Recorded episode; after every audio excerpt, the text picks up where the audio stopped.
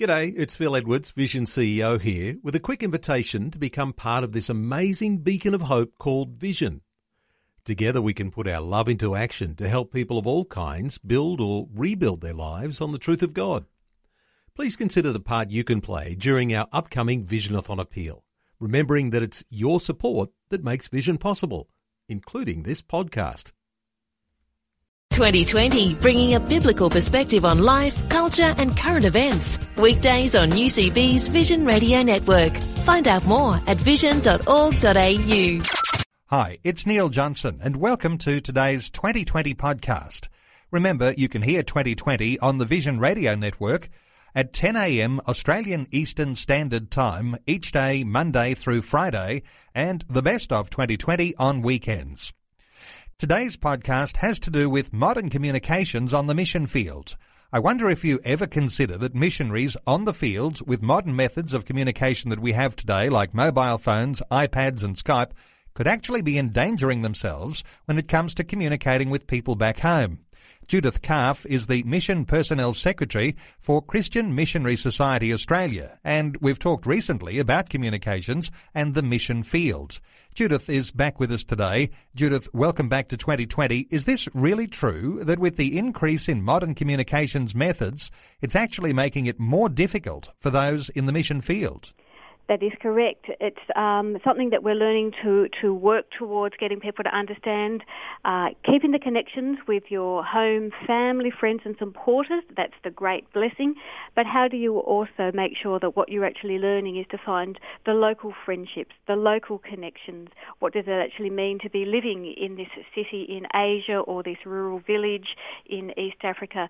It's a challenge that we're constantly getting people to think through where they're actually finding both their spiritual support, their friendship support. Let's not just look back because we can through social media, but actually look at actually meeting people face to face and sharing with them is actually a vital gospel ministry. The beauty of what happens, I guess, is the fact that everything is so immediate and the message that comes from the mission fields uh, to supporters and to perhaps a, local church or a broader church organisation is that uh, there are things that are happening right now. And uh, as you say, things that happen in the moment are rich with emotion and something that we can all grab a hold of back home. That's absolutely true. Uh, one of the bread and butter things that we do as people serving in mission is asking people to pray for us. Um, I remember sitting uh, in my place in the rural parts of East Africa in Tanzania and thinking, well, I'm in the month of June and I'm writing a prayer point that I know is actually eventually going to get to Australia by mid to the end of July and end up in our publications in August. So you're writing a prayer point in June that people may get to see in August. And that was always a challenge to thinking, well, what can I be writing? Uh, can I look that far ahead to know what my prayer needs might be? But now I can know that tomorrow there is something that I would like people to be praying for that can go out instantly and in real time people can be praying and not just praying but then seeing how God has actually been vitally and wonderfully answering that prayer. And communicating the message that comes out of the mission field. I guess in this day and age, with a modern mobile phone, you can take video. Uh, you've got all of those uh, wonderful uh, provisions that are with an iPad or uh, with your digital camera. Uh, of course, we talked about Skype, but these things are so immediate. The message is really an instant message if there's a need on the mission field. We can certainly communicate so much easier and in a visual way. In the past, when you were writing a letter or eventually you were taking a photo and six months, 12 months, two years later, people were seeing an image. Now we get to see the vibrancy, uh, the struggles, the joys, the tears um, of what's actually going on in not just the missionaries' lives, but in the in the community where they're serving.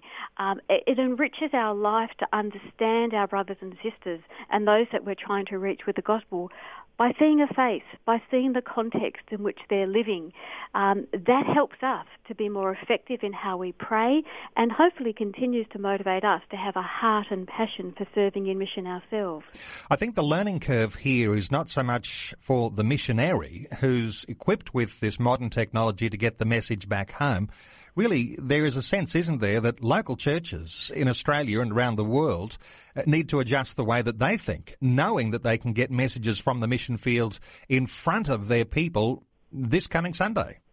It's really important. I think we've continued to have a bit of an old model, I guess. You can think that we see our missionary when they come in person to visit us, but in fact, you can actually see your missionary almost live, almost in person, if you were to do a Skype link during your Sunday church service, or if your home group was meeting uh, during the week, why not get them on Skype or phone and actually ask them what their prayer points are rather than wait, waiting for a written word?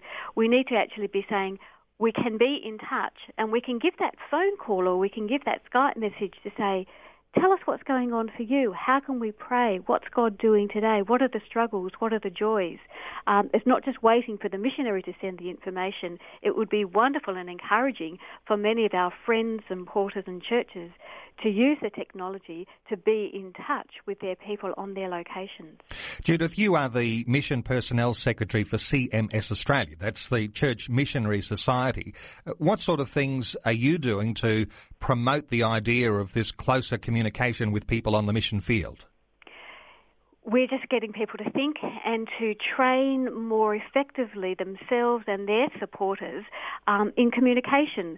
Uh, we want them to be thinking about how uh, these modern ways of communication, I mean, even to use modern is a, probably a strange word there, but the, the forms of communication we have now what are their benefits? What are their opportunities?